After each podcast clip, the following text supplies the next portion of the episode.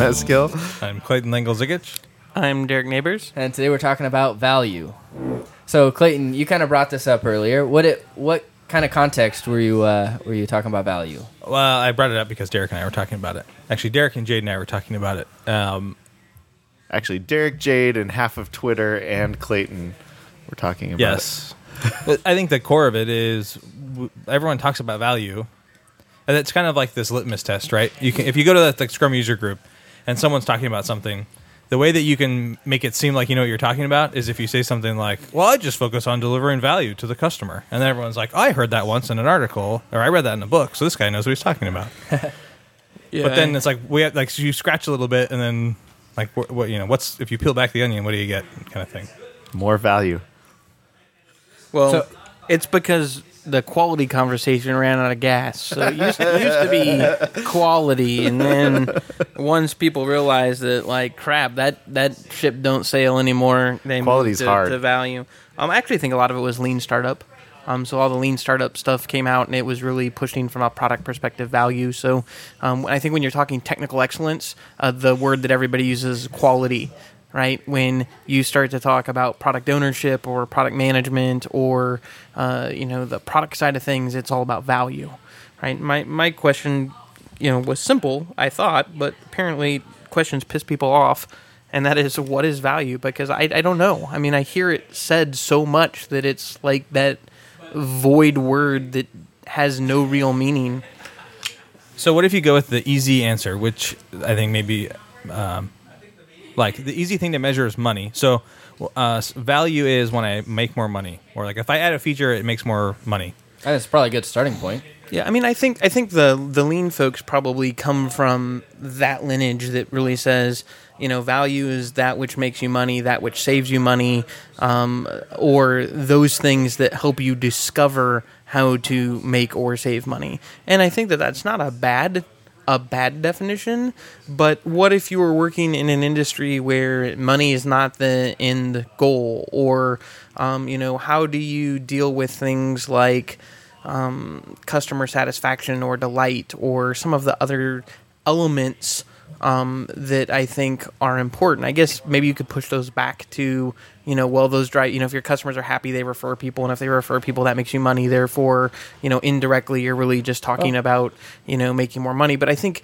the problem is, I don't think people are having those conversations. They just say, like, yeah, well, it's, you know, I'm going to map my value stream and I'm going to provide a whole lot of value, and your user stories have to have a value clause. But then when you say like, okay, like what is it that you guys value? Uh, uh um, uh, value. Um, I'm just talking value. Come on, man, value.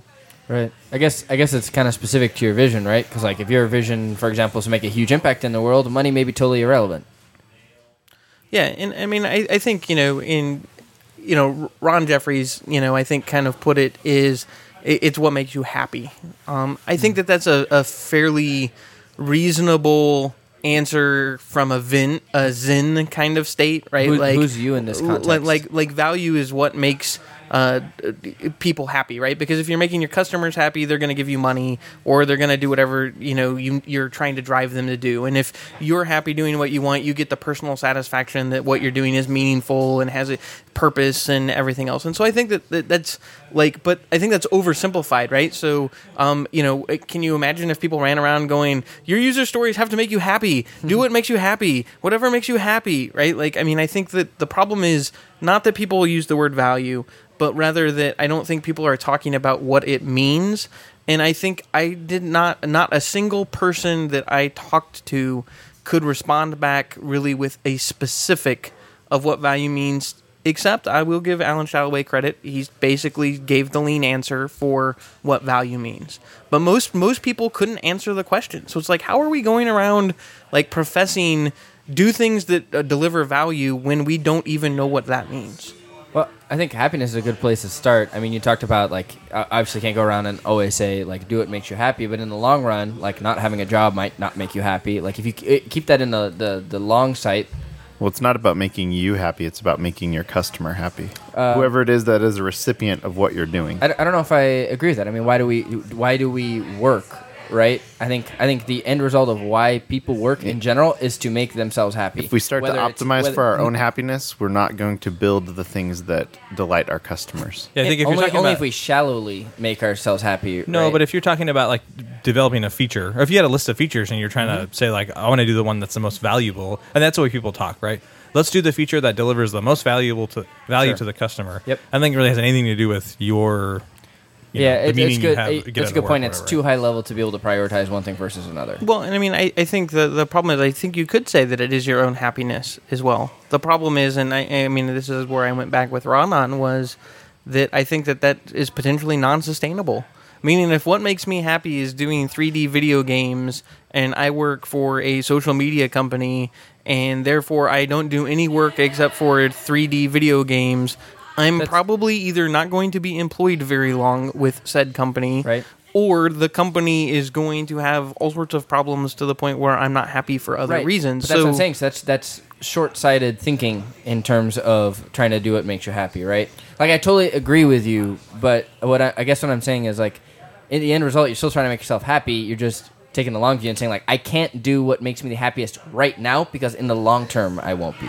So I don't I don't even know if it's that. I mean, I, th- I think if it- this goes back to if you're talking the Zen conversation, right? One of the things that you're saying is why would you work if, if if I really want to do 3D video game programming? Why am I working for a social media company that's not allowing me to do 3D video game programming, right? Okay. So so I think if I'm, you know, if you follow that line of if it doesn't line up to my value system, like why am I doing the work? Right? That- why am I not going and finding another another job that makes me happy and makes my customer or however but do have it. The problem is it takes a level of actualization to have that be true for everyone. And I think that's what I was really asking is okay, I'm okay with that definition, but not everybody is mentally there to make that. So Mm-hmm. what does the path to get there look like? So we were talking about a shared vision. So for like putting your, maybe you think about it from a company's perspective. If uh, the organization has a shared vision, then we were thinking it might be easier for them to assign value to things based on what achieves that shared vision or what may, makes it get, gets them closer to that, which I think is more in line with the customer delight stuff uh, and probably further away from necessarily dollars. Uh, but we realize in some cases that maybe your shared vision is very like money oriented. So that would be a reasonable way to value things. Mo- most people d- tend not to get, especially in larger companies, but even the smaller ones, I, I find that people don't really seem to get that motivated uh, based on visions around money to a point, right?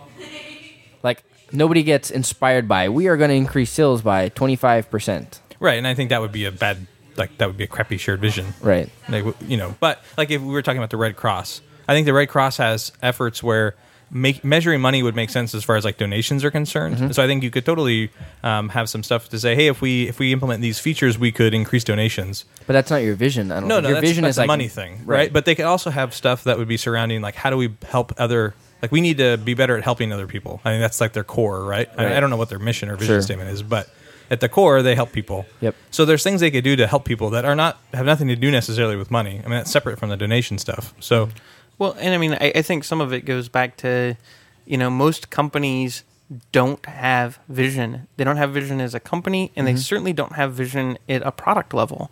So if you know uh, Apple's vision um, for the iPhone was uh, to make two billion dollars on their phone sales in two years, they probably would have not had any engineers at Apple really interested in working on their product.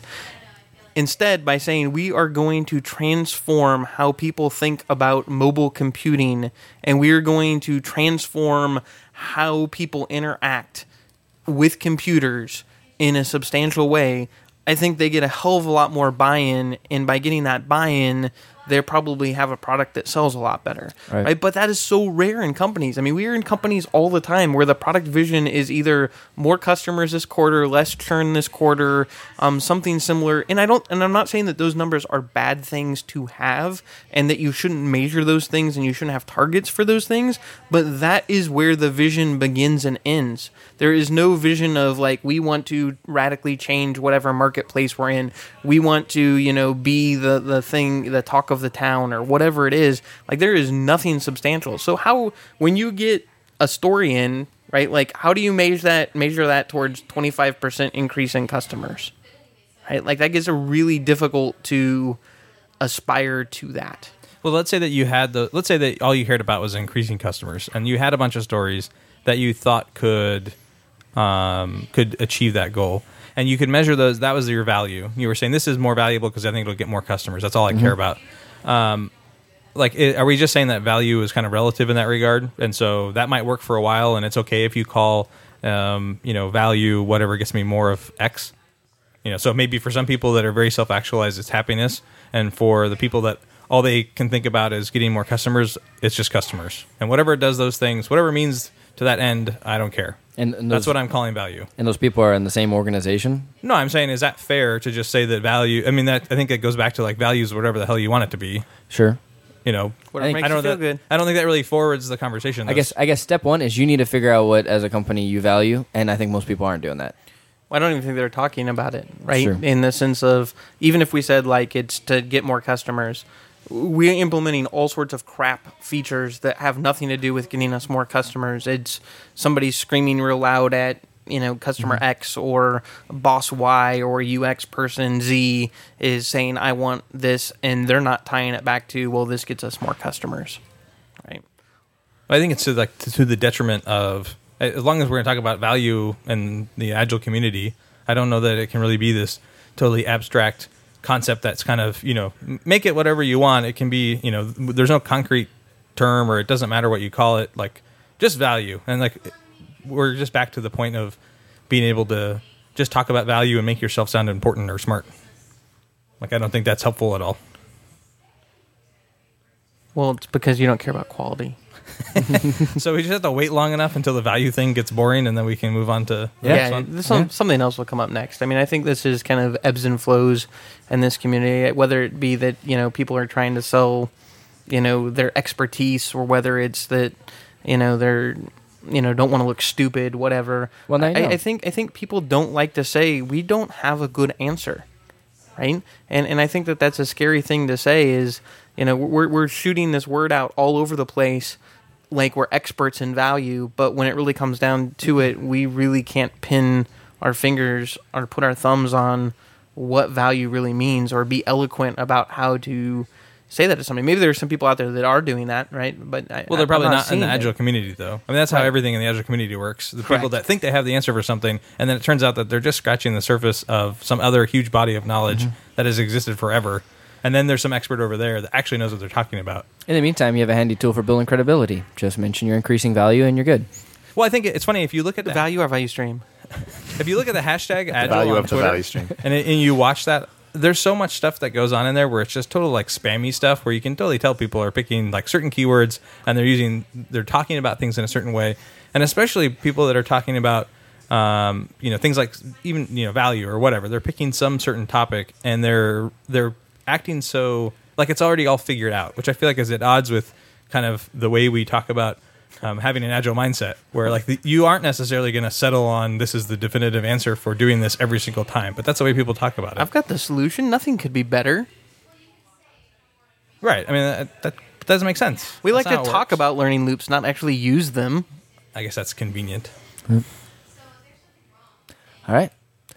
Well, thank you for joining us. Um, please come and talk to us on Facebook. We got some um, feedback the other day, which was great, except for it was about something going wrong, which sucks. But it was awesome because we got to interact with one of our listeners. But we'd love for you guys to come and interact with us on Facebook, even when things are going well. So check that out at facebook.com slash agile weekly. Thank you. Thanks.